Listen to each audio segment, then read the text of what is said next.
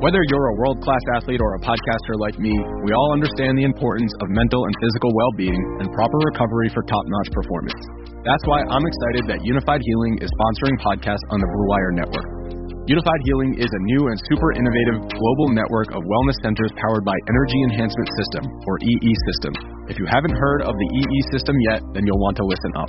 This technology promotes wellness, deep relaxation, purification, and rejuvenation. Wherever you are across the globe, access to a center is easy and affordable. Interested in experiencing the EE System technology for yourself? Go to unifydhealing.com slash bluewire to learn more and find a center near you. That's unified, U-N-I-F-Y-D, healing.com slash bluewire. No material or testimonials on the Unifyd Healing website are intended to be viewed as medical advice or a substitute for professional medical advice, diagnosis, or treatment. Always seek the advice of your physician or other qualified healthcare provider with any questions you may have regarding a medical condition or treatment and before undertaking a new healthcare regimen, including EE system. This podcast episode is brought to you by Coors Light. These days, everything is go, go, go. It's nonstop hustle all the time. Work, friends, family expect you to be on 24 7. Well, sometimes you just need to reach for a Coors Light because it's made to chill. Coors Light is cold lagered, cold filtered, and cold packaged. It's as crisp and refreshing as the Colorado Rockies. It is literally made to chill. Coors Light is the one I choose when I need to unwind. So when you want to hit reset, reach for the beer that's made to chill. Get Coors Light in the new look delivered straight to your door with Drizzly or Instacart. Celebrate responsibly. Coors Brewing Company, Golden, Colorado. I'm Chiney Ogwumike. I'm Lisa Leslie, and we're very excited to tell you about our new podcast with Blue Wire, Front and Center. Lisa and I are breaking down what's going on in our lives, in the world, and keeping it 100. We're also learning from amazing guests as well, like Emmanuel Acho. People that show love to me, I forever got their back. Vivica A. Fox. If the foundation isn't right, then the rest of it's going to go wrong from there. And more. Subscribe to Front and Center today. Blue Wire. It's exciting to win money. Back out to Allen. His three-pointer. Bang! Tie game with five seconds remaining. Is there anything you don't gamble on? Uh, not really.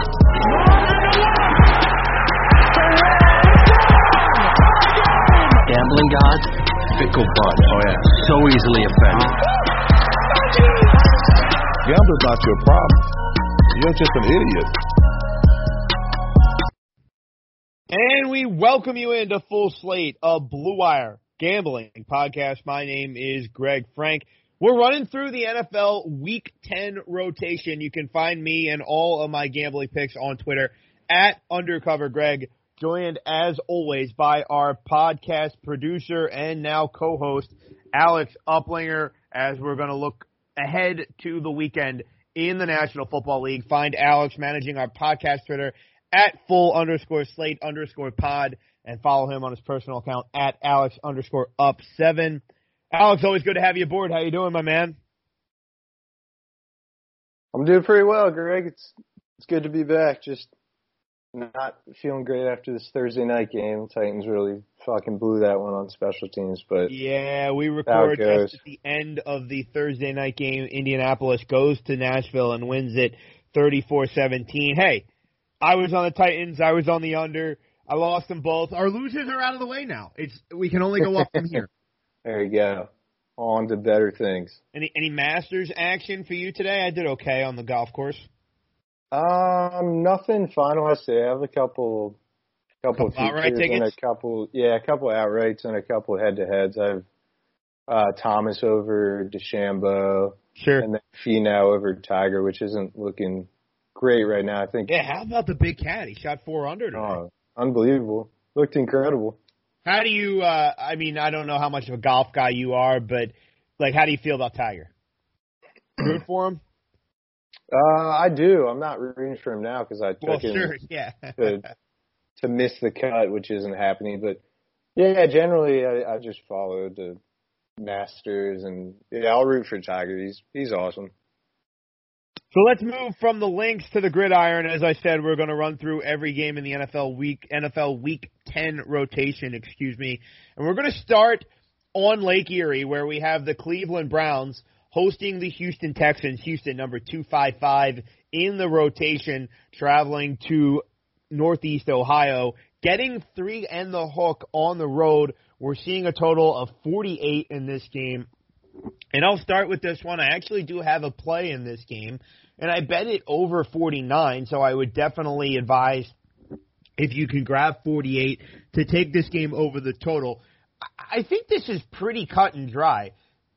At first, I was thinking, well, the Texans getting more than a field goal kind of makes sense. I'm getting the better quarterback in this game, Deshaun Watson, getting three and a half. That seems like a good play. Then the more I looked into it, I thought I saw how bad this Texans run defense is. Second to last in the NFL in yards per carry. And I mean, we could look at some other metrics, but I think we'll just keep it pretty simple there. And that should tell you all you need to know about Houston defensively. And you then consider that Nick Chubb is likely to return for Cleveland in the backfield. And it figures to be a nice spot for Cleveland to get back to its bread and butter of playing power football and running the ball a lot with Nick Chubb and Kareem Hunt, quite possibly the best running back tandem in the National Football League. So that kept me away from the Houston side. But then I look at the Browns, and this was also something that I kind of just had had a hunch towards just from now we're in week 10 and every time I feel like I'm watching a Browns game I said to myself gosh I feel like some of the better quarterbacks the Browns have faced have really sliced them up pretty good and sure enough Joe Burrow had over 700 passing yards in the two games he played against Cleveland now I know in the second one there was a lot of junk time involved but that first one was a real duel or that I'm sorry the first one was the junk time and the second one was a real duel between Burrow and Mayfield. Dak Prescott, you can say what you will about junk time in that one as Dallas tried to make a remarkable comeback, but Prescott still went over 500 yards. And Lamar Jackson's 275 passing yards in week one are by far the most passing yards Lamar Jackson has had all season, and that came against Cleveland. So the point being, I think this sets up for a good day for Deshaun Watson.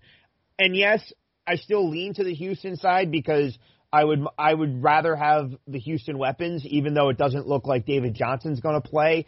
Give me Brandin Cooks and Will Fuller over any pass catcher for Cleveland. But as I said, it's a good setup for Cleveland to play power football and do what it does, which is run the ball really well.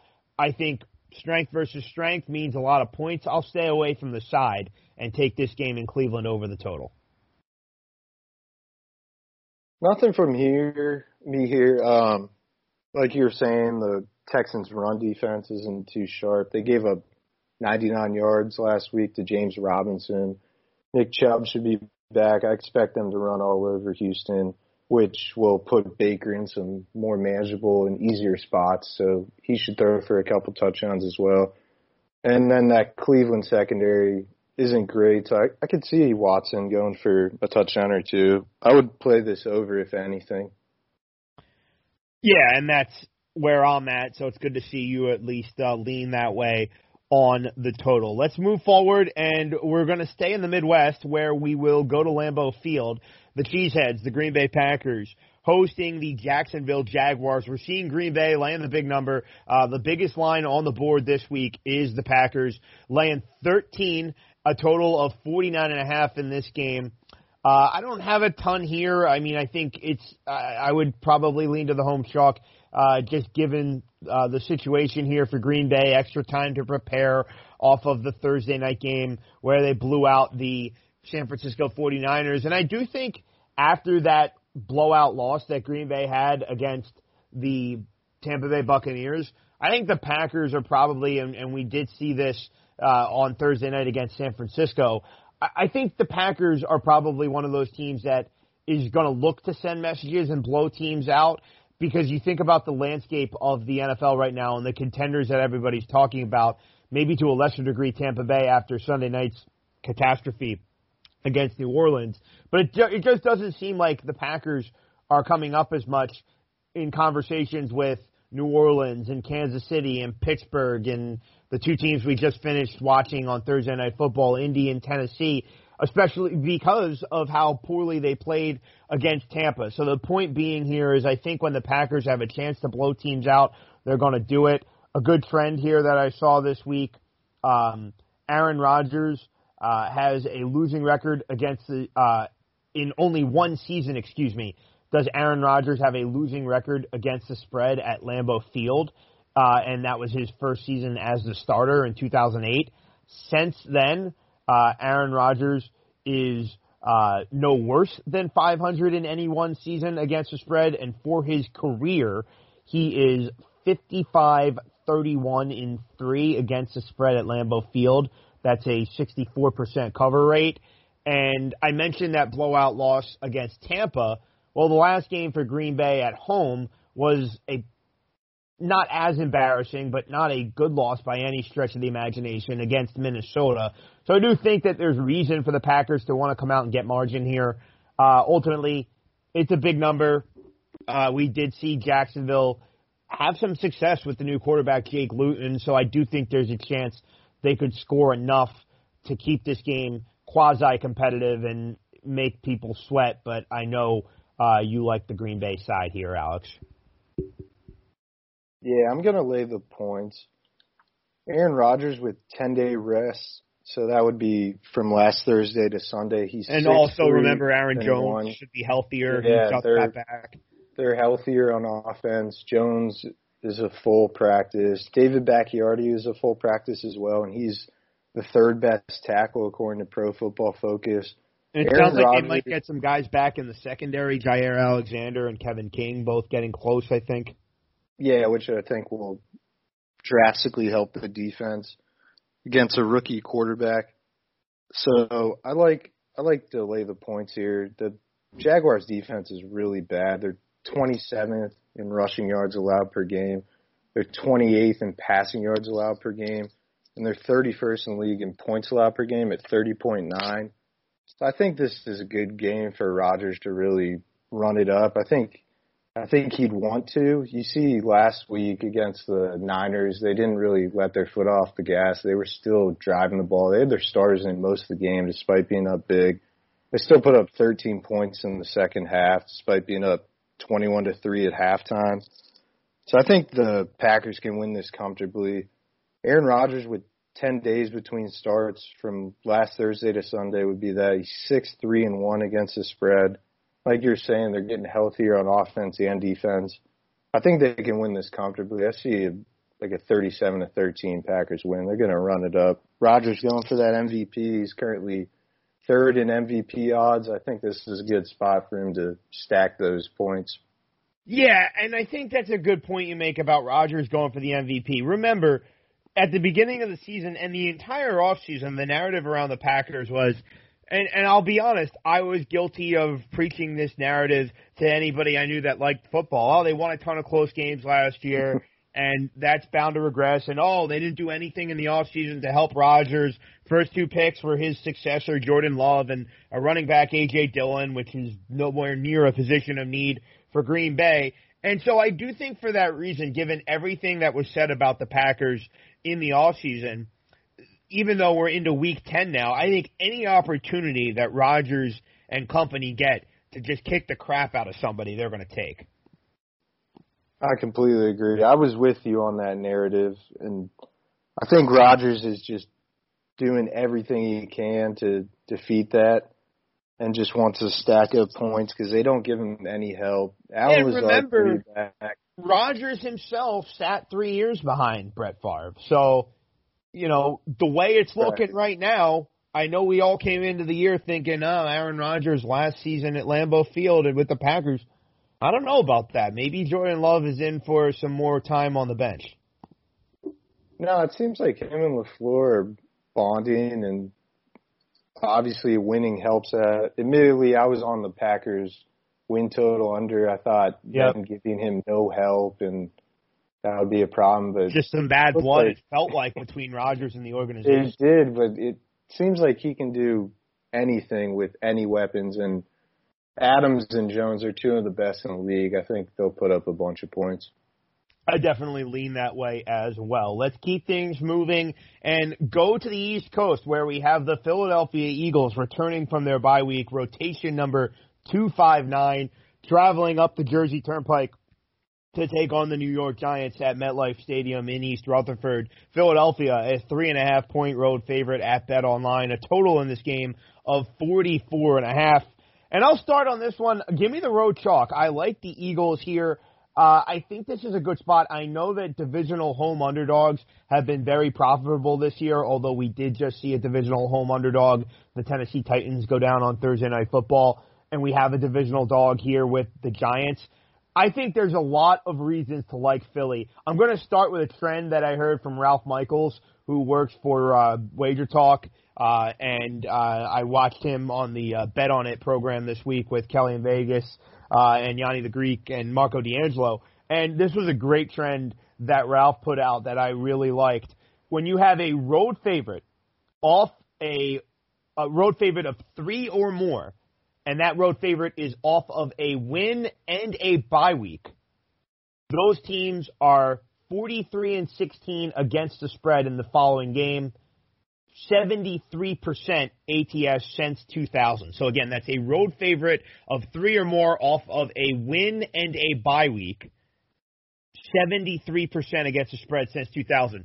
I think there's a ton of rationale behind this trend. Think about it when you have a road favorite. That means, I mean, first off, forget the fact that they're off a win.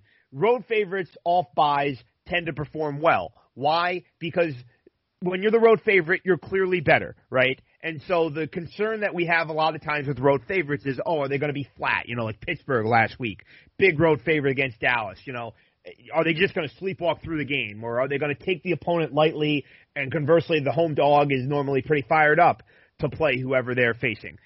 When you're off a bye, you know, you're getting back into the swing of things and you're focused on just the opponent that you're playing that week because you didn't play the entire previous week. So that's the first thing.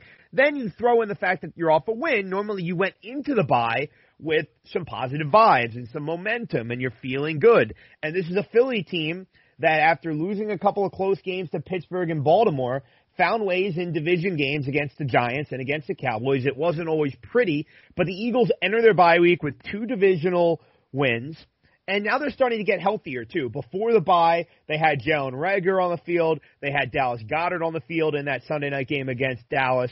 Now they're going to get Miles Sanders back and maybe even Alshon Jeffery. And we can certainly debate how much Alshon Jeffery at his age is going to really help the Eagles. But obviously, it's another guy that could be on the field for Philly. And we're not going to say this very often this season, but I think this is a game in which I'd rather have the Eagles skill players than the opponent's skill players for for the Eagles because the Giants without Saquon Barkley, we know that their run game is going to be very very hit or miss, and the receivers and the tight ends don't inspire a ton of confidence for Big Blue here either. And one last thing on this game, when we we talked a lot about the Eagles there and why I like them, the Giants won the turnover battle last week against Washington five nothing. And despite that, it still comes down to the end of the game. That last turnover was an Alex Smith interception, which sealed it for the Giants. Washington runs 24 fewer plays than the Giants in that game last week, and they have the ball for 13 fewer minutes of possession. But the Washington football team still outgained the Giants 402 to 350. So there's some concerning stuff coming out of that victory for the Giants last week against Washington. Couple that with everything I said about why I like the Eagles in this spot, and I think the road team laying the short number makes a ton of sense here. Give me the Eagles. I love the Eagles here. I still can't believe that last week five turnovers to none, and they win by three points against Alex Smith knocking out the starting quarterback and throwing the Washington team in shambles. It makes you wonder, like the Giants are headed for another top pick. Like I don't know how you don't look at a quarterback. Daniel Jones at this point, like, just not getting it done. No, he's not, but he's also not. His line stinks, and we talked about the weapons. Yeah, it does. The, the Giants, they they ranked 28th in the league, allowing 3.1 sacks per game, so they're definitely not helping him out any. But right. he makes terrible decisions as well. He's turning the ball over all the time. Surprisingly, didn't last game.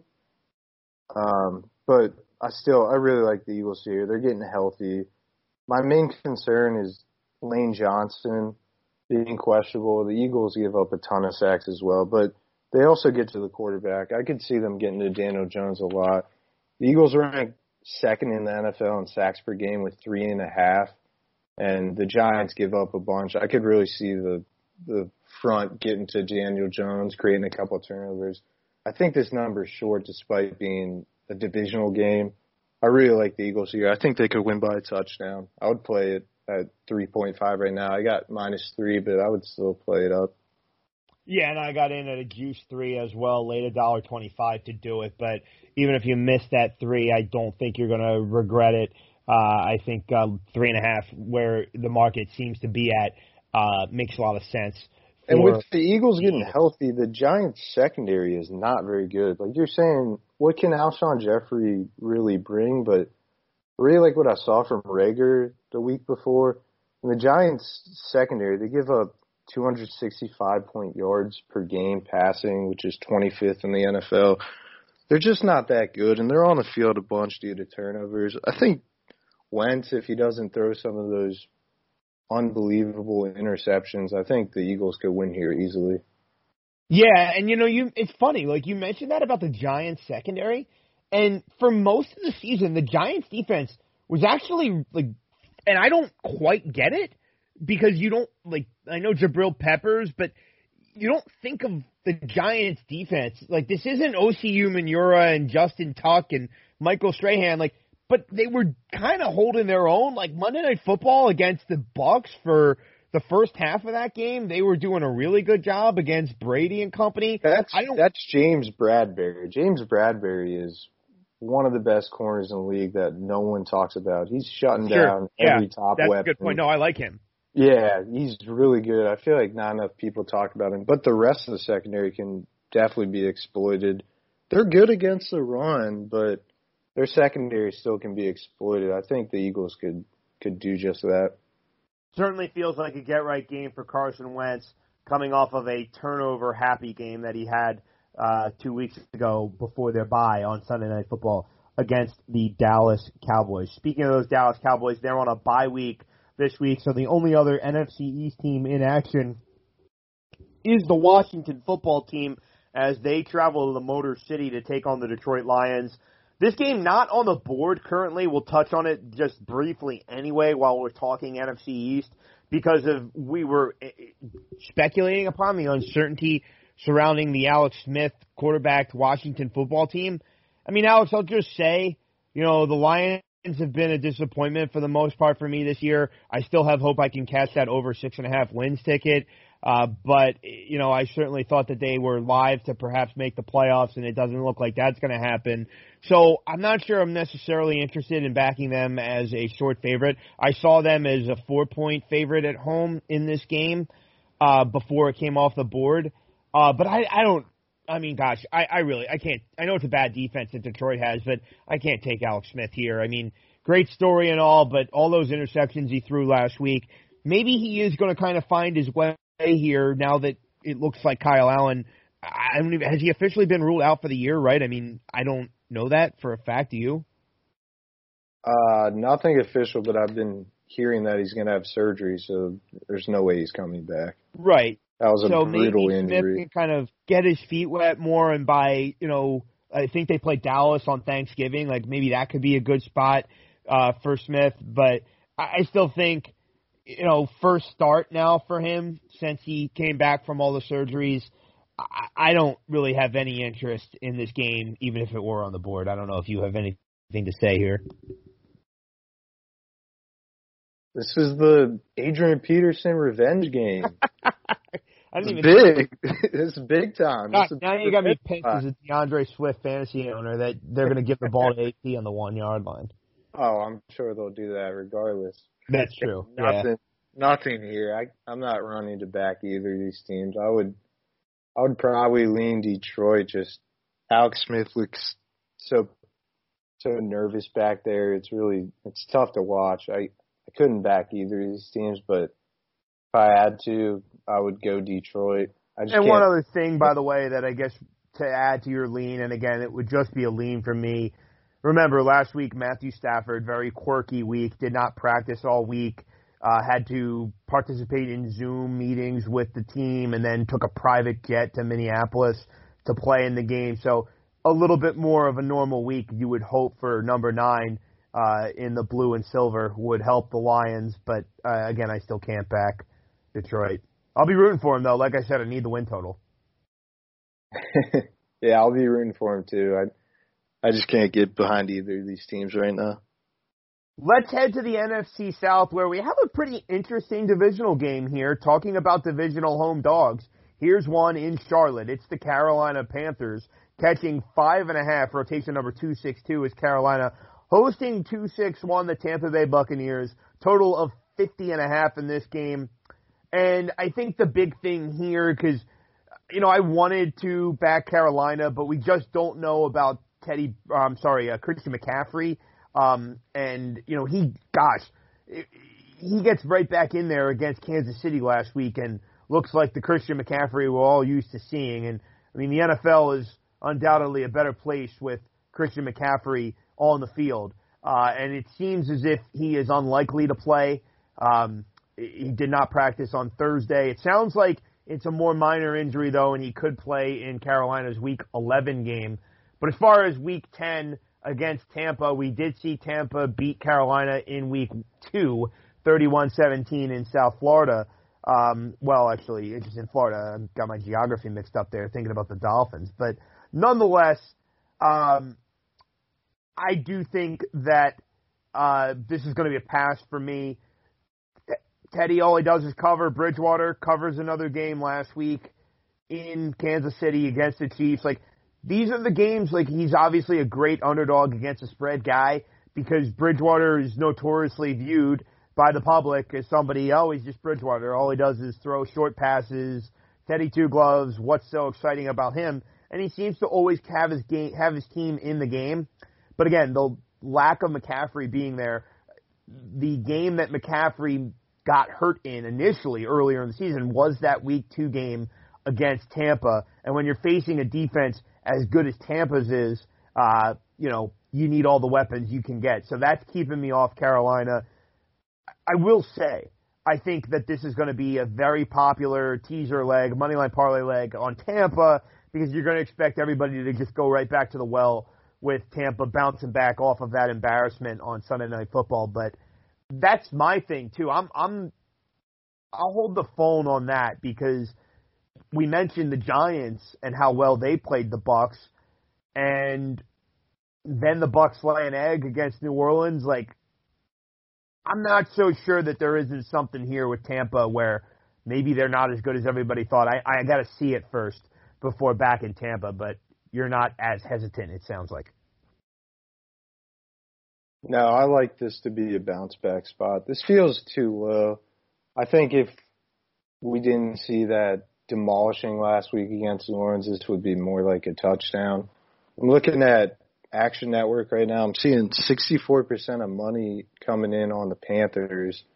I think this is going to be one of the more popular dogs of the week, which makes me like Tampa even more. I got it at minus 4.5. I think I would still play it. The thing I'm curious about though is like you say 64% of the cash. I wonder about the ticket count though in Carolina because I was thinking this could be a sharp square game. It's looking like 52% of the tickets on the Bucks and 48% okay. on the Panthers. not so not drastic, qu- not still, quite. Yeah, not quite as drastic. Bigger best team think. to be on Carolina then. Yeah, so a little sharper for sure. But at the end of the day, Tampa still has the best rush defense in the NFL. I really think they can limit them on the ground, especially no McCaffrey. So put the ball in Teddy's hands. He does cover all the time, but I just like this as a good bounce back spot. I think the offense will be a lot sharper this week, and I think the defense will be a lot more honed in on the run. I think they'll shut him down and they'll make Teddy beat him, which he very well could we can see Tampa exposed in the secondary. They give up 235.5 yards per game. That's 14th best in the NFL, so middle of the pack. But I just think Tampa has way too many offensive weapons. I think they can exploit this Panthers defense. I like them to bounce back. I think they could win by a touchdown. Yeah, and it is a young, inexperienced Carolina defense. Remember, the Panthers spent every draft pick on defenders in uh, 2020. So um, I, I don't hate the handicap, but I do, I do wonder. And and as I said, I thought the Giants game was very questionable from the Bucks as well. Uh, so I, in some But ways, I didn't don't. we didn't we know that was going to be a questionable game? That was Right. Okay, that's fine. spot, But right? if we we thought maybe questionable spot Monday Night Football against the Giants, look Right. at the. But okay, then they but get don't blown get your the ass kicked out. by New Orleans.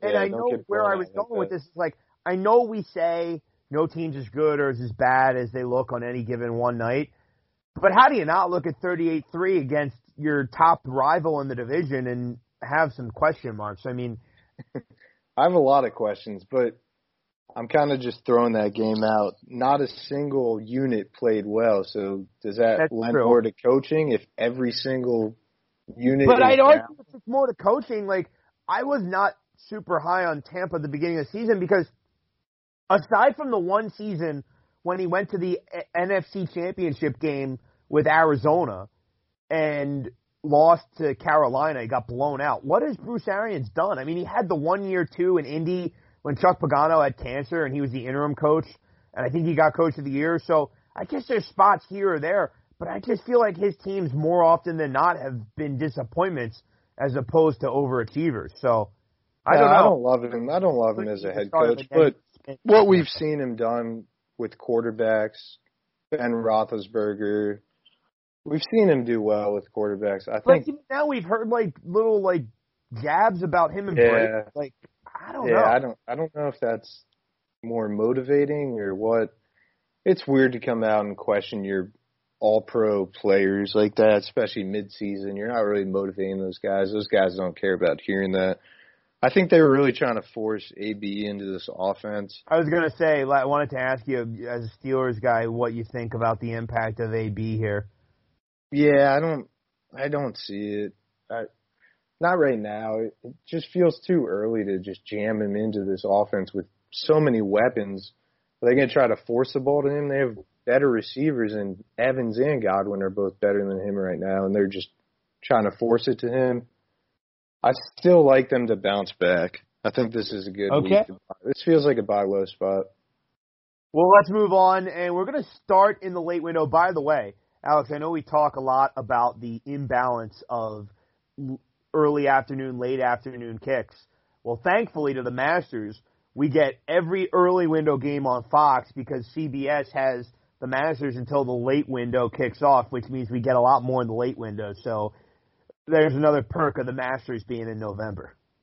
yeah, it's perfect. Can watch some golf and football at the same time, and then football in the late afternoon. Unless the Masters go late, we'll see. So let's go to Sin City where we have the Las Vegas Raiders. Another divisional matchup here, but the home team here is the favorite team, and that's the Vegas Raiders. Right now, uh, seems like the market is sitting at Vegas minus four against the Denver Broncos, total of 50 in this game. And uh, I, do. We talked a little bit about this game before we hopped on. I, I'm leaning with Denver, although I think it's the kind of high variance game where if you like Denver, you might as well take the price on the money line, uh, which I'm seeing right now. Bet online is at plus 185.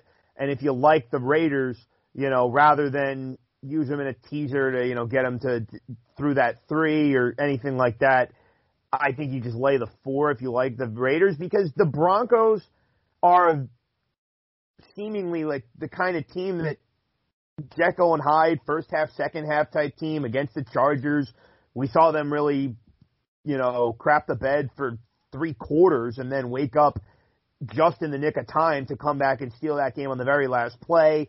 Then against the Falcons, they dig themselves another hole and they come back and they nearly cover that game. Drew Lock, for those that streamed them in a good matchup against the Atlanta defense, ends up having a nice fantasy game last week.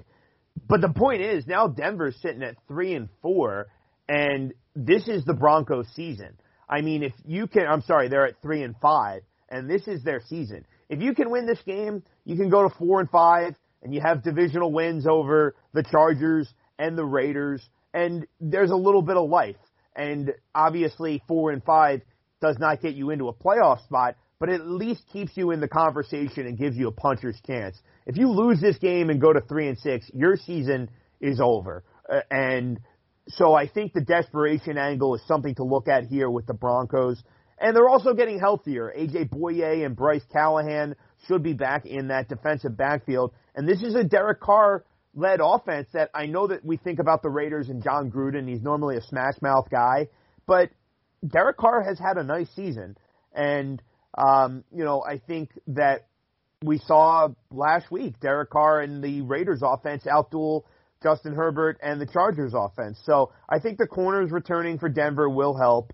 Um, and this is also, by the way, the first time, and, and this surprised me when I saw this, first time that the Raiders have been a favorite since week one.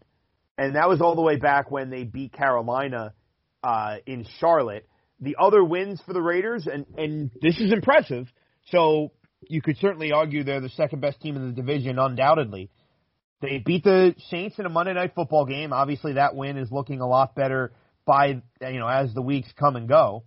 Uh, they beat the Kansas City Chiefs. Obviously, they're the only team to do that. That's really impressive. Uh, they did lose to Buffalo, so this has been a pretty tough schedule for the Raiders, and you can see why they haven't been favored in many games. Um, they were short dogs against the Chargers last week, and they lost as I think it was four point dogs against Tampa. Um, so it's been a tough schedule, but all of this is to say that I like to fade these teams that have been dog, dog, dog, dog, dog, and then they're thrusted into the favorite role where you're all of a sudden expected to win, right? And that's the Raiders here, where it's like, oh, they could sneak up on everybody against the Chiefs. They could sneak up everybody against the Saints, and they did that. Now they're expected to win these games. They're off of an emotional victory against the Chargers that came down to the last play something tells me I'm going to get there with the Broncos, and I think I'm just going to take the price on the money line in a game that the Broncos need to win. Yeah, I think this is Broncos money line or pass on the total or the spread. I don't think I would take them to cover. It feels like they're going to either win the game or get blown out. It looks like on action, this is one of the more popular dogs. They're getting 52% of the bets and 71% of the money. So that's kind of surprising. I feel like most people would want to rush to back the Raiders off current form, especially knowing that they can beat the Chiefs. So what's what's this Broncos team? I really just way, don't. The Chiefs, little minor look ahead element here. I know it is a divisional game, but next week is the rematch Raiders Chiefs. That's a good point. That's a good good thing to look. Yeah, could be a look ahead spot, but Raiders need all the wins they can get in the division and just to make the playoffs, especially if we get a extended form of 16 teams. I just wouldn't rush to back either of these teams. I would lean the Raiders. I really don't trust Drew Lock. He has looked pretty good in certain spots and then not great in others. And uh, Carr's looked really good this season. I'm pretty impressed with their offense. So a lean for Alex to the Raiders, and I, I, I'll give myself a pretty strong lean to the Broncos, but I do agree basically by and large this is probably one of those games where the number uh, on the game being the point spread probably isn't going to factor in a ton because either we're going to see the Raiders get behind a ton, and, and I, I'll say this too, Alex. If the Raiders get behind, or I'm sorry, if the Broncos get behind a ton again, this is also why I don't think the point spread is going to matter. They're probably just going to pack it in and say sayonara and the season's over. You know, so maybe you do look to stack the Broncos and play them first half as well. Um, and and that could be something that I look at as well because um, if they do, or, or maybe if you like the Raiders, you stack them thinking that if they're going to get up big, the Broncos are going to lay down. So um, yeah, I just can't see how this four point spread comes into factor at all. And I'm not saying it's a wrong line, right? Like, no, right. We're Vegas just saying does. that there are games like this where high variance outcomes come into play, and that's kind of how I feel about this one. Let's take a break, and we'll come back and keep the Week 10 chatter rolling. Football is back in full swing. You might not be at a game this year, but you can still be in on the action at Bet Online. Bet Online is going the extra mile to make sure you can get in on every possible chance to win this season. From game spreads and totals to team player and coaching props, Bet Online gives you more options to wager than anywhere else. You can get in on their season opening bonuses today and start off by wagering on wins, division, and championship futures all day, every day. Head to Bet Online today and take advantage of their great sign up bonuses. Don't forget to use the promo code BLUEWIRE at betonline.ag. That's Blue Wire, all one word. Bet online, you're online sportsbook experts. Even though sports had a break, your business did not. You have to keep moving, and that makes hiring more important than ever. Indeed is here to help. Indeed.com is the number one job site in the world because Indeed gets you the best people fast. Unlike other sites, Indeed gives you full control and payment flexibility over your hiring. You only pay for what you need, you can pause your account at any time, and there are no long-term contracts. Plus, Indeed provides powerful tools to make your search that much easier, like sponsored jobs, which are shown to be three and a half times more likely to result in a hire. With 73% of job seekers online visiting Indeed each month, Indeed is going to get you the important hire you need, just like they have for over 3 million businesses. Right now, Indeed is offering our listeners a free $75 credit to boost your job post, which means more quality candidates will see it fast. Try Indeed out with a free $75 credit at Indeed.com slash BlueWire. This is their best available offer anywhere. Go right now to Indeed.com slash BlueWire. Terms and conditions apply. Offer valid through December 31st. And we're back here on Full Slate, a Blue Wire gambling podcast. My name is Greg Frank. You can find me and all of my gambling picks on Twitter at Undercover Greg. A lot of Masters action for your boy this weekend, and of course, NFL Week 10. The college gridiron has been treating me well, so I'll be back, uh, sure, for some college football Saturday action. Joined by Alex, our producer and co-host at full underscore slate underscore pod on Twitter. He manages our podcast Twitter and his personal account at Alex underscore up seven. Uh, Alex, I got to start there. Maction was mostly good for me besides Toledo plus two last night. Got to say, I'm, I'm I'm loving. I've never been loving midweek Maction more now that we don't have the NHL and the NBA yet. It's absolutely incredible to watch. Thankfully, I I wasn't on anything last night, so I was just following along, watching people. I mean, it's some of the most fun football there is in the right. And the best thing is, you go on Twitter and you know anyone tweeting about these games is only doing so because they bet on them. Absolutely. How many? But they're fun games. Toledo. How many Toledo alums do you know? I mean, but it, I mean, it brings it brings a new way to lose a game every single game. That fake spike for a touchdown. Oh, ridiculous. and the onside kick. And Oh, the missed extra God. point before that, where you thought, oh, now they need to score a touchdown, and Well, and even before that, it looked like that wasn't even a first down for Toledo. The the first down, the sticks were bent. The guy looked completely short. It's something. It's definitely an awesome league to watch, and I love that it's Tuesdays and Wednesdays. It gives us Oh, football perfect. really every single night, right? every every day, right? Because Monday, there's always Tuesday, a, Wednesday. scattered Friday games. Right. There's always a couple college Fridays, and they get pro Monday, Thursday, Sunday. Yeah, love it. Perfect. Uh, let's get back to the NFL. Before we get into the rest of the games, I, you know, I'm just curious. I kind of want to pick your brain a little bit on just how you kind of prefer. Um, I'll be honest, like we talked about it before we hopped on. I love a rotation like this where we have a lot of short lines. We're only seeing, uh, well, assuming Pittsburgh comes back up at seven when Roethlisberger is officially playing, we're only seeing Pittsburgh, Baltimore, and New Orleans as touchdown chalk or more. Everything else is oh, and Green Bay, excuse me. So that's four games out of uh what, twelve this week or thirteen? I don't even know what the buy. I think it's four teams on a buy, so that would mean that you have twenty eight teams left to play. So four games out of fourteen games uh are lines of a touchdown or greater.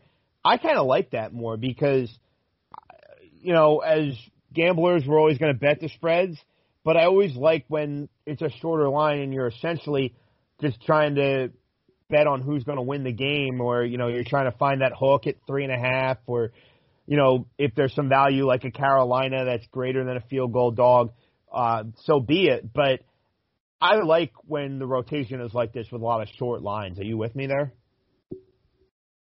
I am. I love it, but I also think it's way more difficult to handicap, at least for you know the public. Where I speak for myself, I'm definitely a public better. We're looking for those. Guy?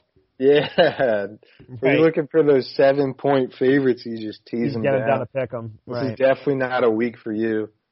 But at the With same that time, being said, yeah, I I agree. if you I like to tease underdogs, you get them up I- from I two to eight. You go through the three and seven.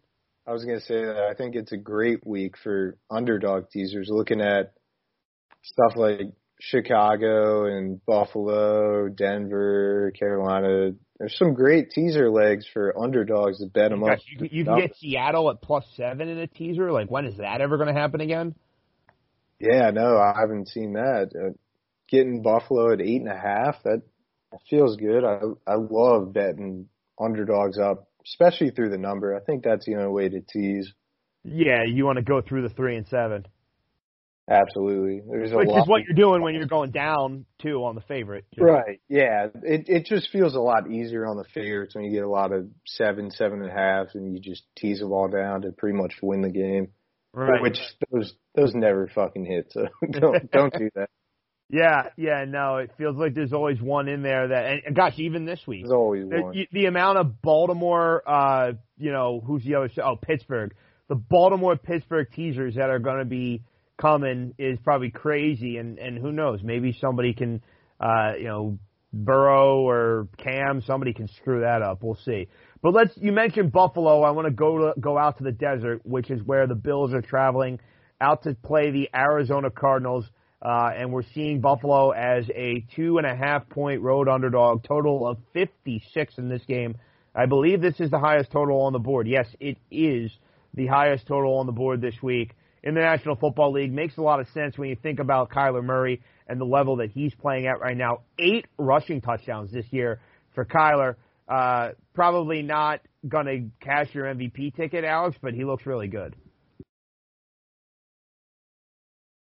Yeah, he has. This is this is my this is my MVP game right here. Right? Oh, you have Allen too. Yeah, this is my Josh Allen versus versus Kyler Murray. This is my MVP. I, last week, Allen just showed up the MVP favorite, so that felt good. But the handicappers didn't quite agree with that, or the the bookmakers, I should say, they didn't they didn't downgrade Russ all that much, despite two interceptions. And Allen looked great. I wish there was a little bit more of a a number change there, but I like this game. This is going to be really interesting. This is the travel. I wonder if the travel and coming off a massive win, Right. that kind of that makes me think Arizona. And that's where I wanted to go with this game too. Right now, it just leans. Could be one of these late afternoon chase games for me with Arizona. Um, but because this is where I think the no good is one week, no bad is another week type angle that we always talk about really comes into play. Not that Arizona stunk last week, but they lose a game at home as five, four and a half point chalk. Stung me. I had them. Uh, and then you have a Buffalo team that just beat Seattle. Josh Allen looked like the Josh Allen in the first month of the season where, you know, he's taking advantage of a bad defense. And the Bills are riding high. Seattle was a big public road chalk favorite. I took them and got burned by uh, the Bills Mafia. But now you have them in a, in a tricky spot here right before their bye week, traveling out to Phoenix to take on a Cardinals team that's off a loss. And given the state of the NFC West, you know, while you would think the Cardinals, I'm going to look up their record here because I don't know it off the top of my head, but you would think where they're at, having gotten that win over Seattle, you would think, you know, all right, Cardinals, like they're probably in good position to make the playoffs, but five and three in other divisions is a lot more safe than the NFC South. And somebody's going to win between Seattle and the Rams. We'll get to that later. So I get the sense that Arizona is the side in this game, and it's kind of a get right game for them after what was not their best performance, particularly defensively last week. Um, but right now, just a lean. It wasn't one where I looked at and said, I, I got to back Arizona, but I do think it's the right side. I agree. I'm looking at action right now, and it's 57% of bets on the Bills, but only 30% of money. And right, and I think that's the the recency bias that we were just talking about. Otherwise, exactly. let's, let's remember this was a Bills team that before the Seattle game against the better teams they were playing, you know, Allen against Kansas City didn't look good, you know, and yeah. they did have that comeback win against the Rams. That was earlier in the season, um, but you know, even against the Patriots, they let New England take that game right down to the end. And if Cam holds on to the ball, maybe New England steals that one. So I'm not sold yet. I mean, to me, Buffalo is in that good but not great tier, right? Yeah, I completely agree. As much as I like Buffalo, I like their offense. I I can't. I'm not sold on them at all. I don't think their defense is all that great.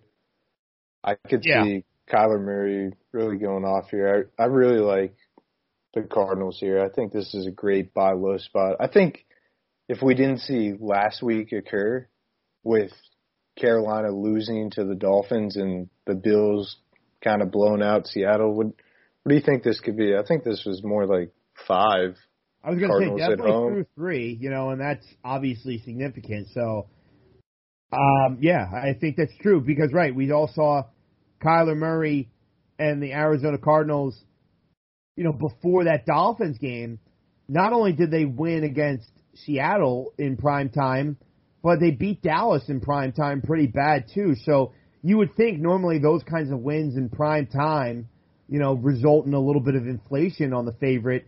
Then they had a bye week, and then they lose this game, and all of a sudden, or they lose to the Dolphins, and all of a sudden, those wins against Seattle and Dallas that the whole nation saw, kind of feel like everybody's forgetting about. Yeah, it does. I got the Cardinals early in the week at two, so I'm I'm really comfortable with that. I kind of want to go back in on the Cardinals. I'm really liking what I'm seeing here with the Action Network, 43% of bets and 70% of money. So that really sees like sharp money's coming in on the Cardinals, and I can see why. I, really trust Kyler Murray. He's one of the better, more exciting quarterbacks in the NFL. Yeah, I mean, I think they're definitely the doesn't- second best team in this division, although maybe the Rams have something to say about that this weekend.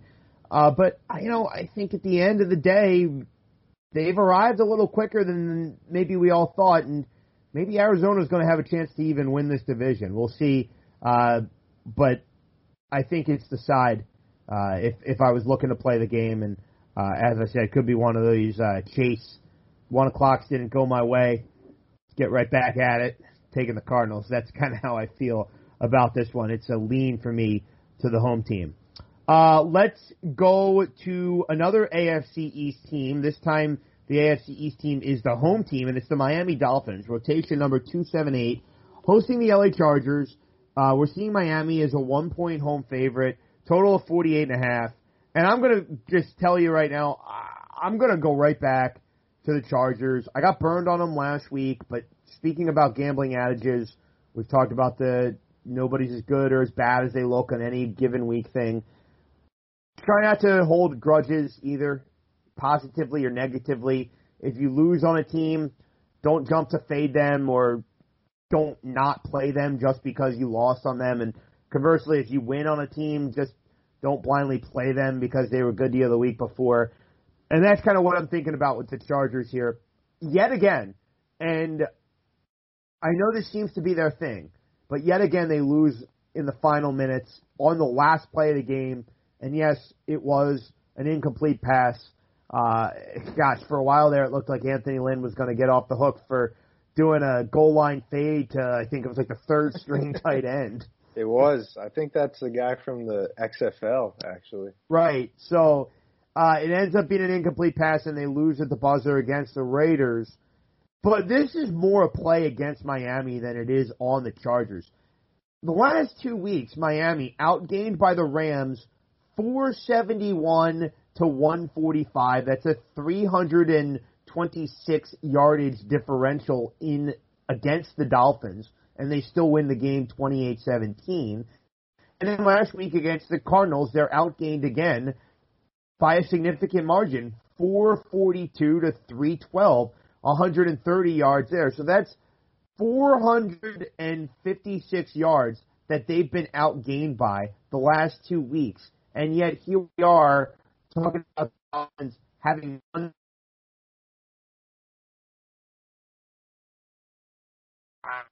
is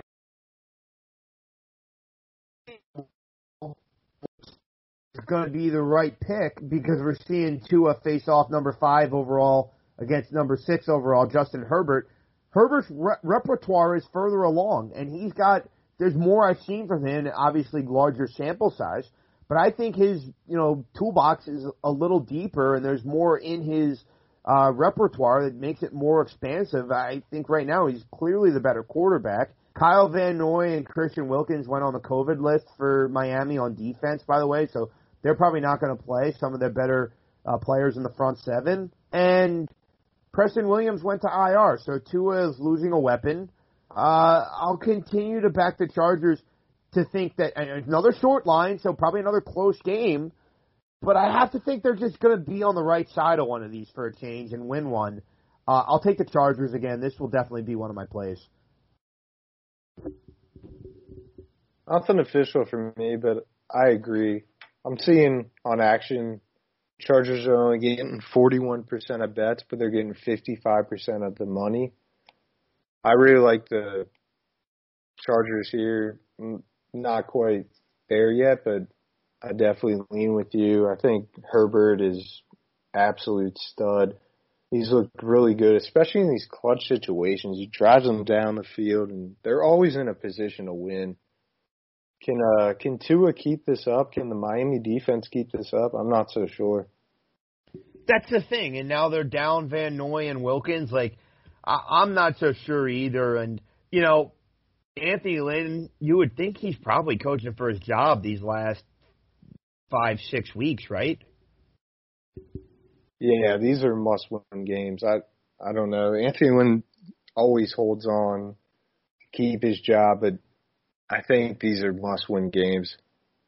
Yeah, and, and conversely, Miami. I know they're in the playoff hunt, but they're again overachieving. It makes you wonder if they don't maybe feel a little fat and happy, especially off that big win. Maybe they sit back and you know think, oh, we're playing the Chargers. They always find a way to screw up, and maybe it just doesn't happen this week. Take, I, I take a step back.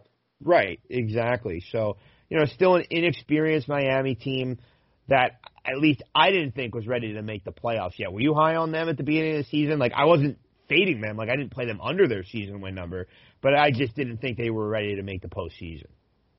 No, I also didn't think they'd insert Tua quite that early. I was thinking more Fitzpatrick. It had to have been planned, right? Or maybe Tua was just tearing it up in practice because they had been winning games with Fitzy. Right, yeah. No, and he looked he looked solid. He was leading them to victory. So, yeah, coming into the season, I didn't really expect him to get inserted like that, especially before to play the Rams with Aaron Donald. I didn't really expect that. Also, I think Preston Williams just went down. He's on the IR, so that's another weapon off the board. Yeah, I would lean the Chargers. Yeah, I mentioned well. him. Yeah, I think the Chargers is undoubtedly the side here, uh, and again, something I probably will uh, get to the window with. Uh, before we go back out west, let's briefly touch on the game in Western Pennsylvania where the Pittsburgh Steelers are hosting the Cincinnati Bengals. This number has come off the board. I think just waiting to make sure that Ben Roethlisberger is going to play.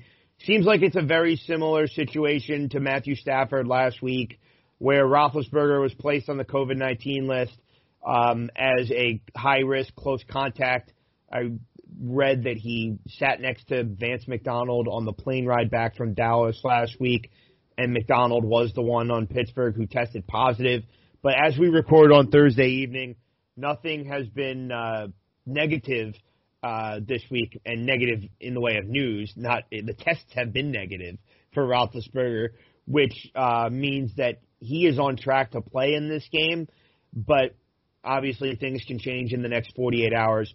Uh, Pittsburgh was a seven point favorite when this game initially went up on the screen. Uh, and I didn't even, I don't even remember what the total was at in this game, but, uh, it was probably going to be a pass for me, Alex. We talked about backdoor Burrow. He did it week two against the Cleveland Browns. It wasn't a backdoor, but he kept the game competitive against the Indianapolis Colts and covered that one, uh, about three, four weeks ago now. Uh, outright upset win for the Bengals over the Titans the last time we saw them before their bye week in week eight. So Bengals have kind of been a scrappy fight, scratch, claw team that, you know, I kind of look at those teams. They lost to the Browns by three the second time they played them and covered thanks to the missed extra point by the Browns. Um, so the Bengals have kind of been one of those teams that I look at and say, all right, well, they're in a lot of games I think that bodes well for 2021. I could see them maybe elevating a little bit in the AFC North. As for this year, I can't back either side here because of the fact that the Bengals are in a lot of games. I can't take the Steelers, but I also don't want to take the Bengals because is there a bigger welcome to the NFL than Joe Burrow having to face this Steelers defense, you know? And remember, this is a Steelers team that is off of an unimpressive victory against Dallas. Maybe they're ready to reassert themselves a little bit and kick the snot out of a divisional opponent. I would lean Pittsburgh, uh, but probably only a lean. Yeah, I'm seeing minus 6.5 Steelers on FanDuel and minus 7 on DraftKings. I'm also seeing 61% of bets on the Bengals and 71% of money, which is very surprising as the Steelers are one of the more popular teams to bet. I don't have anything official here, but I feel like this is a perfect spot to play the Steelers, especially with the Bengals covering all the time, all the games. I mean, you play. kind of expect those ATS records to regress to the mean, you know? Exactly. And if it's going to come against any defense, it's probably going to be the Steelers defense that ranks first in the NFL in sacks per game. I feel like they could really rattle Burrow here. I'm just uncertain, obviously, due to the COVID stuff. Uh, I think Ben has to test negative five days in a row, which would put him at Saturday, so that's no practice the entire week. I'm not right. sure if they really need practice with him. Obviously, this is a unit that's been together for quite some time. It's worth saying, though, we probably would have said that about the Lions and Stafford, right? I mean, he's been there yeah, whole year. Exactly. That's a good point. And we saw how how he came out looking kind of rusty. Yeah, that's a good point. I would I would still lean the Steelers here. I would as well. I think yeah. if he plays, and honestly, probably, like that might be the difference between a lean and a like for me if it's his normal Ben week, I'm probably going to bet the Steelers here. Right, but also if it's a normal week, this is probably like nine and a half to ten. Do you think so? Even with the Bengals' success against the number? Yeah, I feel like this could could have opened at like and the, and we talk about recency. The Steelers just having to survive so against like, Dallas. I'm not sure it comes yeah. that high. Uh, we'll never I honestly know. think it could have. Yeah. Yeah, I would. I would lean that. Nothing. Interesting official. to see uh, with a normal week next in week 11, Pittsburgh travels to Jacksonville. So we'll be curious to see where that number comes. Obviously, with Green Bay as 13 point chalk at home against Jacksonville. Worth noting that game is in uh, Florida against the Jags in week 11, but still curious to see if it is a normal week for Ben next week, where the number settles for Pittsburgh and Jacksonville. Any last words here, Alex, before we get to the final few games? If, you, if we're talking next week, that's the that's the AFC revenge spot, AFC Championship game or uh, divisional game there from That's a couple true. years right, ago with yeah. Yeah, Bortles, right. which yeah. they all what, which two Jacksonville guys that fucking still on dominated. for the Jags? Still revenge. All right, let's move forward. and head to Southern California where the LA Rams uh, at their brand new SoFi Stadium host the Seattle Seahawks. We're seeing Seattle as a one point dog in this game, total of 54 and a half. Um, you know and Alex? I'll be honest. I don't have the trend handy, and I should have looked it up. Uh, but I know that Sean McVay has been one of those coaches. You think about him, one of those offensive masterminds that the whole league was, you know, worshiping at the altar of the first couple of seasons he was in the league, and obviously went to that Super Bowl against the Patriots. But really, that Super Bowl against the Patriots was the beginning of him really being figured out um, as Brian Flores at the time, the defensive coordinator for New England, and Bill Belichick did an excellent job against McVay's offense. And then we saw the Rams look pretty pedestrian at various times in uh, the 2019 season, missing the postseason. Does appear as if the Rams are back to at least make the playoffs in 2020 as they come into this game at five and three. And I'll be honest, if Seattle had lost that game or was um, excuse me, if they had won, meaning if Seattle was not off of a bye week or off of that loss, I'd be looking heavily towards the Rams here because it feels like you talk about like different variables and outcomes as you mentioned. If this was a normal Ben week, maybe that Bengals Steelers line is a little bit longer. Well, I think if this is a normal Seattle, like if Seattle took care of business and beat the Buffalo Bills by two scores, like the Bills beat them by two scores last week, then I do think we're seeing maybe even like I think certainly we're seeing uh, the Rams as underdogs, and I'd be curious if this could have even gotten close to three. Uh, I was honestly thinking, I was thinking three as well. When I was looking at this game, I was thinking if we throw out last week, this is Seattle minus 2.5 or three. Right, and so that was where I would have been really interested in the Rams coming off of the bye week I agree. as kind of a sell high on Seattle. But then you think about Seattle coming off of that loss, having lost the game we talked about in the division earlier this year to Arizona. Granted, they did get a divisional win after that against San Francisco. Uh, but I can't play the side. Um, I think you had mentioned you like the over here. Hard to ever disagree with a Seattle Seahawks over, just with the way that they play. And I mentioned McVay, he's an offensive mind. You would think that he is going to be able to find ways to really exploit the Seattle defense. Uh, so I think the over is definitely a smart play here. Uh, the side is going to be a pass, though. I'm gonna actually play Seattle on the money line and the over. I think both are good looks. I lean more towards the over in confidence wise. By the way, I think Seattle is a good teaser leg. I mean, you must agree if you're taking them on the money line. But. Yeah, I think they win the game outright, and I think getting them up to seven on a six point teaser, I think that's a great look. This feels like a close game. Just Russell Wilson off a loss. He's 24, 12, and 4 against the spread. And then Russell Wilson as an underdog, he's 23, 9, and 2 against the spread. This feels like a great buy low spot. Like we were saying, if if Seattle goes into Buffalo and wins that game, like they probably should have and could have, then this is this is up to maybe 2.5, maybe 3 Seattle is a favorite, and now we're looking at them as an underdog. Their defense is horrendous. They're 30th in the NFL, allowing 30.4 points per game. But their offense is first in the league in scoring with 34.2 points per game. Like you're saying, McVay off a bye. He is an offensive genius. But at the end of the day, it's Jared Goff as quarterback really doesn't instill confidence, despite they have the weapons on offense to put up some points. So that's why I think this game can definitely go over because the Rams still they average 24.1 points per game, which is 22nd in the NFL. That's enough to put this game over. I just don't see them keeping up with Russ and Seattle. I think they have way too many weapons for the Rams to keep up. I think this will definitely go over, and I think ultimately Seattle wins in a shootout. There's a trend here, which I mentioned earlier, but games of 48.5 or higher on the total, they go over at 66.7%, which really instills confidence here with the total. That's this season. That yeah, that's this season. Yeah.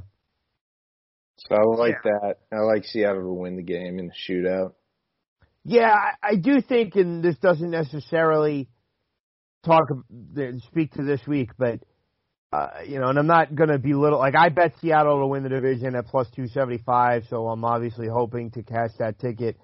But you know, I don't really bet the Super Bowl. Uh, if I would, I'd try and beat the line move at the beginning of the season. I know, Alex, you have a couple. Is Seattle one of your Super Bowl tickets? Yeah, I took them earlier. I think ten to one is what I got them preseason. Yeah, and you're not going to see them any longer than that. So I think from a value perspective, it's a good bet. But I have serious reservations that Seattle can keep this up and win a Super Bowl this way. I know that Kansas City wasn't the best defensive team last year, but I want to say they at least had a league average defense. I mean, I have strong doubts that Seattle, with this bad of it, they're going to have to figure it out. They did make some moves. Uh, they traded yeah, for Carlos Dunlap. This is like a historically historically poor defense. Yeah, this is one like, of the worst defenses. I just mentioned like Arizona a few minutes ago as a team that might be able to sneak up and win the division. Same thing for the Rams, and as I said, I hope that's not the case. Holding a Hawks to win the NFC West ticket, but it just can feels you like trust Jared Goff. I I can never. I know, and I, I would feel way right? more like, comfortable. That's the thing. Jared Goff. It feels like when he wins, the throws are easy and the play design is great, right. and McVay is putting him in great spots. When has he ever, in his career for that matter, you know, gone on a big two minute drill or gone on the road and won a huge game and made? If you just watch some of these games, he's just overthrowing guys for five yards. It's it's unbelievable. McVay so puts you, him in okay, great then spots. it sounds like you think that Arizona, and I do at least, Arizona's the bigger threat to take this division away from Seattle.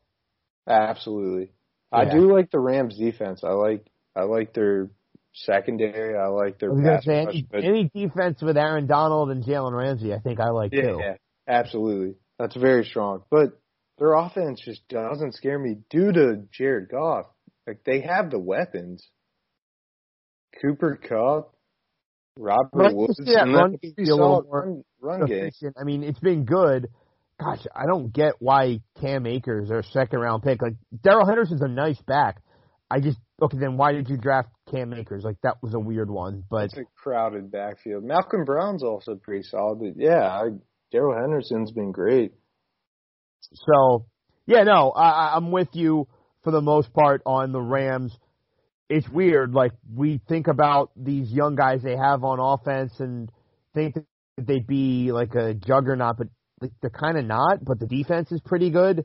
Uh, Right. One of those teams is probably like a playoff team, but like I just don't get jazzed like or like excited to like bet the Rams ever. Really? Like, no, not like, at I think we both had them against the Bears on Monday Night Football, but that was more of just like, oh, six points. right? Yeah. The Bears were like five and two or something, and it's six point dog. So it's Right. like, oh, that's like the time you really want to like load up on the favorite when the team that's like a game or two worse is favored by close to the touchdown. You know what I mean? Yeah. Do you, do you think the Rams can put up enough points here on a terrible defense? And that's the thing. Like, am I ever going to really, because I agreed with you on the over, am I ever really going to feel great about Jared Goff against Russell Wilson? The answer is probably no. But as I said, I do think uh, if there's ever a spot, it would probably be with McVay off a bye. So that's probably why I stay away from this. Yeah, stuff. but also last week, Wilson had two interceptions and they're still putting up 34 Yeah, that's true. points. So No, he and he didn't look good at early. no, he didn't at all. And they're still, I mean, they lose by 10. They score in the last minute, but can the Rams really get there like that? I'm not so sure. The, the Rams defense is going to have to do what Buffalo did in the first half for sure. They will. They'll have to pressure Russ and they'll have to turn the ball over several times. A few more games to get to here on Full Slate. Final game in the late afternoon window of the rotation is the San Francisco 49ers, number 271 in the rotation, traveling east to take on the New Orleans Saints. We're seeing this line out to double figures where New Orleans is laying 10 in the Superdome, a total of 49. And you talk about what have you done for me lately. San Francisco, San Francisco certainly burned me. I went full contrarian on that Thursday night game last week and got my ass kicked with the 49ers. um, gosh, it sucked. Uh, that was bad. Got all your buddies thinking, what the hell are you Holy fuck! Can we touch on that one for a second? Go Why? ahead. Oh, you're fucking total beat, yeah. I'm still upset. I'm still upset on that. A God, full he got the Twitter. timeouts. You're like, Why the doing? fuck is he taking timeouts like that? I understand. I I just assume they're running their two minute offense, just seeing what they have. I mean, he's taking timeouts with like 30 seconds left. They score with no time left to to cover the total by like one or point five, depending what number you got. And that was that was something That's got to be one of the worst total beats of the year. that hurt. Yeah. Yeah, so the game goes over and the 49ers get crushed. Um, and obviously, on the flip side, we see the New Orleans Saints really go into Tampa Bay and put a hurting on the Bucks, winning that game 38-3. And Alex, I guess let's just start there. You mentioned you're back on the Bucks this week and you're willing to kind of excuse the loss to the Saints. So does that mean that you thought that that was a lot more about the Saints last week and that they're a Super Bowl contender? Yeah, I think they look really good when their defense is playing well. I don't have as much trust in Drew Brees, but he obviously can make enough plays. We saw Michael Thomas back. That's a huge addition to the offense. I still don't quite trust them as much as most do. This number feels a little high. Yeah, I mean, you know, we talked a lot about, and I'm doing it with the Chargers, so I'm not guilty of this, like getting burned by a team and not wanting to go back to them the following week. I lost to the Chargers uh, last week, and I'm gonna probably, not probably, I will back them against the Dolphins, but I, I just feel like this San Francisco team. By the way, I heard a stat that San Francisco has not played a single game this year. Uh, like every game has been at least a touchdown away from the spread. So like kind of a high variance team. Obviously last week they got blown out, uh, and the week before that, uh, the San Francisco 49ers again got blown out by the Seattle Seahawks. They did the blowing out of New England. They've been playing a lot of these games that have been decided by double digit margins. Uh, and here we're seeing 10. So, you know, maybe if you like San Francisco, you look at, you know, selling them and taking them plus three, you know, and getting like two to one, something like that. Because if you're Kyle Shanahan, like, you know you have a good run game and your only prayer in this game is to run the ball a lot. Whereas New Orleans, like, at the same time, while they did look really good last week and they do have Michael Thomas back, to cover these big numbers, you need to be able to hit big plays. You know, like you need your Patrick Mahomes to Tyreek Hill 75 yard touchdowns. Drew Brees is not throwing the ball downfield. So I'm not saying I want San Francisco here, but I don't want New Orleans either uh, because I don't think that they're the kind of offense that is going to strike quickly enough to cover a big number like this on a regular basis. Uh, so I'm going to stay away from this game. I don't really have a lot to say. I, it's one of those where I saw that game from New Orleans last week, and yeah, they're a Super Bowl contender, but I got to wait and see. I just want to see what they look like the first game after that and not have any action on it. Yeah, nothing here for me. This feels a little high. I would probably lean San Francisco, but I'm more so thinking the under. The these are two top ten rushing defenses, and both teams like to run the ball. I'm just not sold on Nick Mullens. He's not that big of a drop off from Garoppolo, but I'm still not that confident in either team. Yeah, you know, one thing that my buddy mentioned that I think is interesting with these big lines is if you like these dogs, look at them in the first half, and if you want to just have like a fun bet, take a chance on them in the first half money line. I might do that with San Francisco. Carolina was ahead at half against Kansas City last week. The Giants were ahead at half against the Tampa Bay Buccaneers two weeks ago. I think the rationale is sound. Uh, Dallas was ahead at half two weeks ago against Philly as a double digit dog. If you're to be a big underdog like this, it's easier to keep up for one to two quarters than it is the full game. And if there's a coach that we think can at least have his team competitive, it would be Kyle Shanahan. I think maybe a little fun bet on the 49ers to take the lead into the locker room might be interesting. I just think with these big lines, if you think that the other team can keep it close, like Carolina did, like the Giants did, then it might be because they play a really good half and happen to take the lead into the locker room. Yeah, I don't hate that at all. I think this could be a I hate to say this is a coaching mismatch. I I think Shanahan's one of the better coaches in the NFL. He he does a lot with a little. I think he could definitely come out hot and put up enough points in the first half to cover, yeah. So let's move on to the primetime games as we are going up to about 80 minutes now recording. Hope you're staying with us on full slate. We got two more games to talk about. We have the Baltimore Ravens traveling up north to Foxborough to take on the New England Patriots. And this game uh, is sitting at about seven at most shops with one of the lower totals of the week, which I suppose makes sense when you consider even though they scored 30 last week, it was the New York Jets they were playing. The New England offense obviously leaves a lot to be desired in the way of skill players. Total of 43 in this game. And uh, we got a little crossfire action to uh, round things out here. I am going to plug my nose and back the New England Patriots here, plus the seven. And here's what I'm seeing. I know that New England's dinged up, and we might not see Stephon Gilmore back yet in the secondary. Um, and N'Keal Harry has been in the concussion protocol.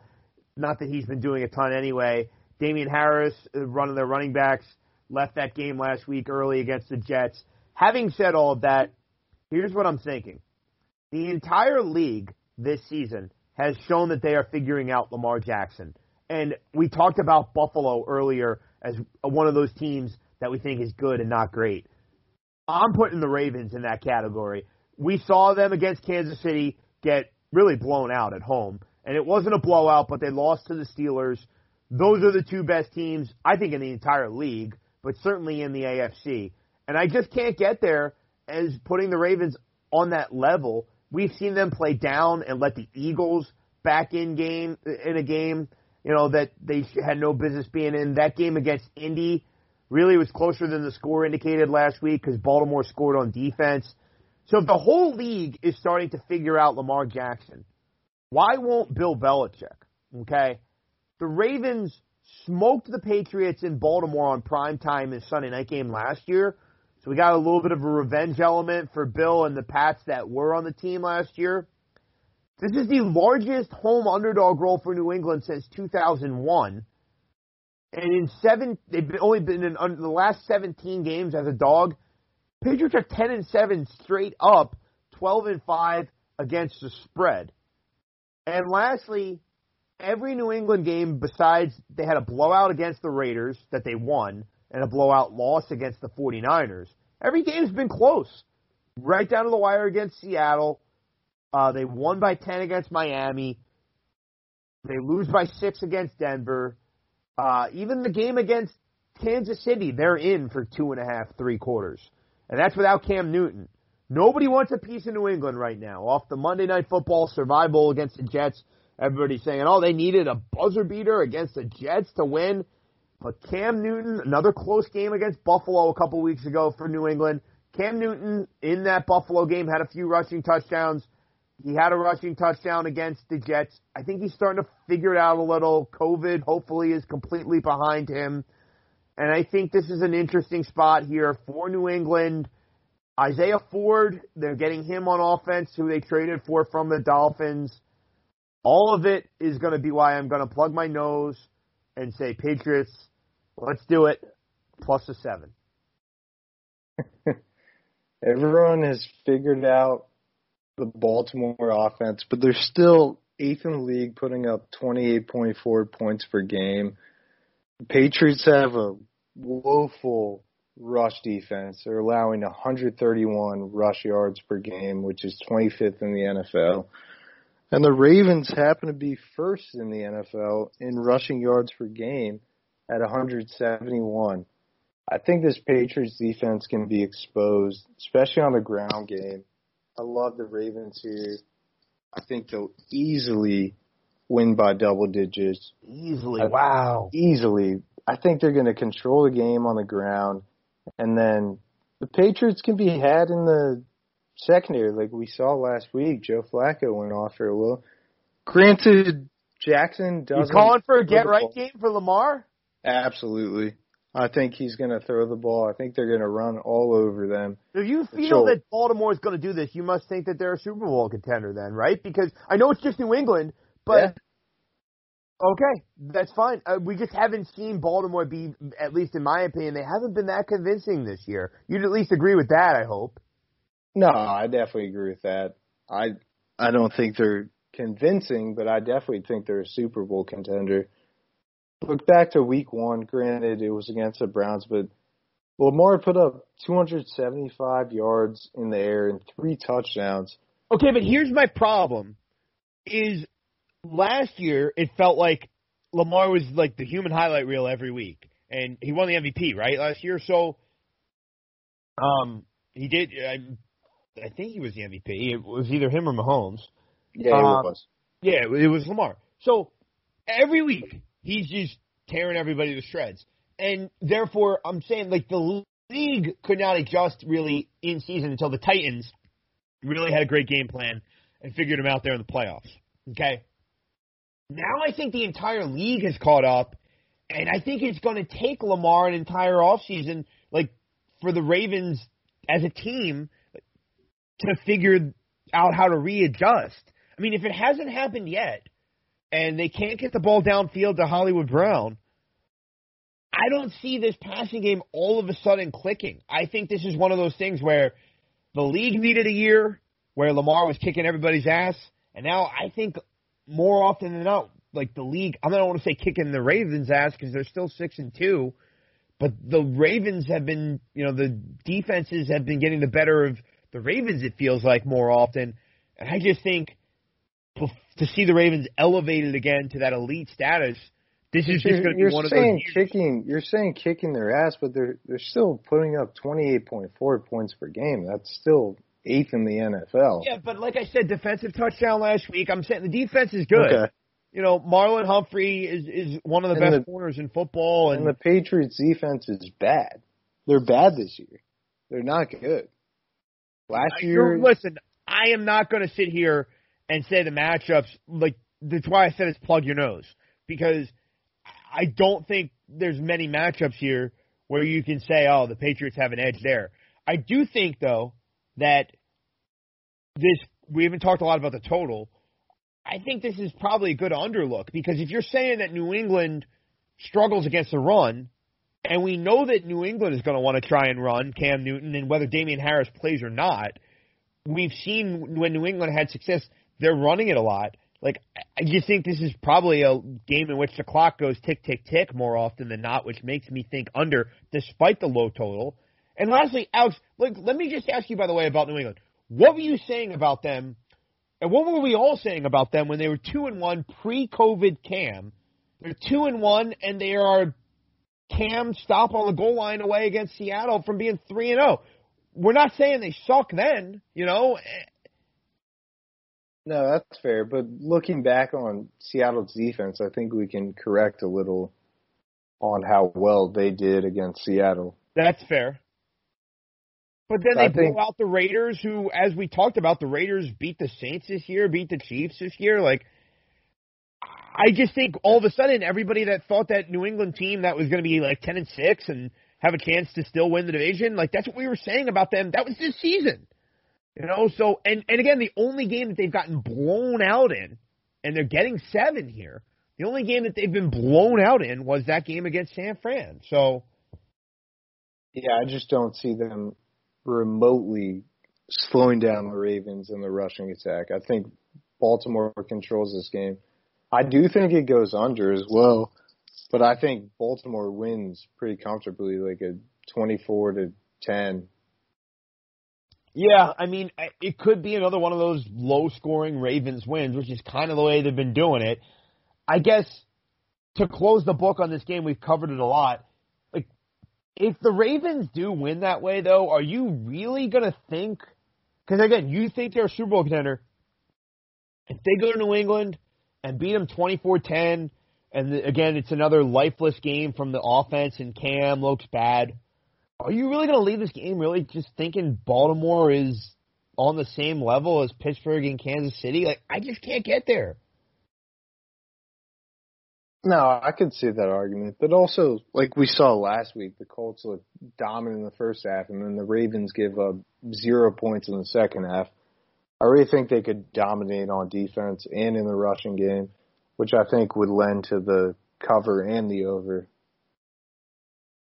Yeah, I mean, we shall see. We talked about this game plenty, uh, and we're going to talk about this last game a lot as well because while I like New England and I will back the Patriots uh, in the plug your nose side of the week, in my opinion, I absolutely love talking about divisional home dogs. Let's end on Monday Night Football in the Windy City. Favorite spot of the week: the Chicago Bears, number two seven six in the rotation, hosting the Minnesota Vikings. And when you talk about what have you done for me lately, all of a sudden now the Minnesota Vikings are getting a ton of respect in the market. It wasn't that long ago that they traded Yannick Ngakoue. Danielle Hunter got ruled out for the season after Anthony Barr was already out for the year, and everybody thought, oh, the Vikings, you know, it's a transition year, right? They just lost, you know, Xavier Rhodes and uh, Mackensie Alexander and Trae Waynes in their secondary and now they don't have uh, Danielle Hunter and Everson Griffen's gone. All these Anthony Barr's out for the year. All these guys on defense, they're turning things over. It's a transition year for the Vikings, right? That's what we were all saying couple weeks ago. Then they go to Lambeau and win. Then they win the divisional game against Detroit. And now here they are, three and five, with their third straight divisional game on Monday Night Football and a chance to get into the wild card picture in the NFC. But I'm here to tell you to hold the phone because while I don't like the Chicago Bears at all, I absolutely love the spot here for Chicago. We talked about this before we got on the air. Uh, it was a reverse line move, but having said that, a little over a month ago, Chicago is a three and a half point dog at home in a primetime game against the Tampa Bay Buccaneers. As I said, reverse line move, game open, five and a half, six, closed three and a half for Tampa. Now we're seeing Minnesota as two and a half point road chalk in a primetime game in Chicago. And this is a juice two and a half. So it is trending towards three, which is why I haven't bet it yet. I'm hoping to get a three. So are we really to believe that the Vikings are only one half a point better than the Bucks? And I know the Bucks laid an egg against the Saints, but I'm sorry, the three and five Vikings, just from a number standpoint, are not nearly as close to the Bucks as this line indicates. And what have the Bears done since that Bucks game? Which, oh by the way, they won. Okay, they went to Charlotte and beat the Panthers. They had a bad game against the Rams. That was the only bad game though, because that game where they go to overtime and play basically five quarters against the Saints, that's looking better and better for the Bears now. And they covered that game. And last week against the Titans, they actually outgained Tennessee 375 to 228. And they almost got through the back door, six and a half point dog. They end up losing 24 17. So, not a lot has happened since that Bucks game for Chicago, where I think that Minnesota should basically be the same favorite as the Bucks were. It just doesn't make any sense to me. So from a pure numbers play, I think this line's off. And then when I look at Kirk Cousins, this guy has gotten his ass kicked by the the Bears every time he's faced them. 233 yards, no touchdowns, no interceptions, and lost a fumble in a 16 to 6 loss last year at Soldier Field. In the two games against the Bears in 2018, in the game in Minnesota, he only threw for 120, 132 yards, one touchdown, no picks. Bears win 24-10. And in the first game against the Bears in 2018, his first season with the Vikings, Cousins throws for 262 yards and two touchdowns, but he throws two interceptions, and the Bears win 25-20. So he's 0-3 straight up against the Bears, and the common thread in all three of these games that I just described has been the Vikings and Kirk Cousins playing from behind. Why is that so important? Because the Vikings the last few weeks have been riding Dalvin Cook as far as they can to these victories. If they get behind, game flow means more Kirk Cousins. Kirk Cousins in prime time. We don't like that. Oh, by the way, last week the Bears held Derrick Henry to 21 carries for 68 yards and no touchdowns against Tennessee. Love Bears plus two and a half, hoping to hold out for a three. Don't think it's going to matter in the end though. Chicago wins this game out week outright. Excuse me. Best bet Bears. I love it.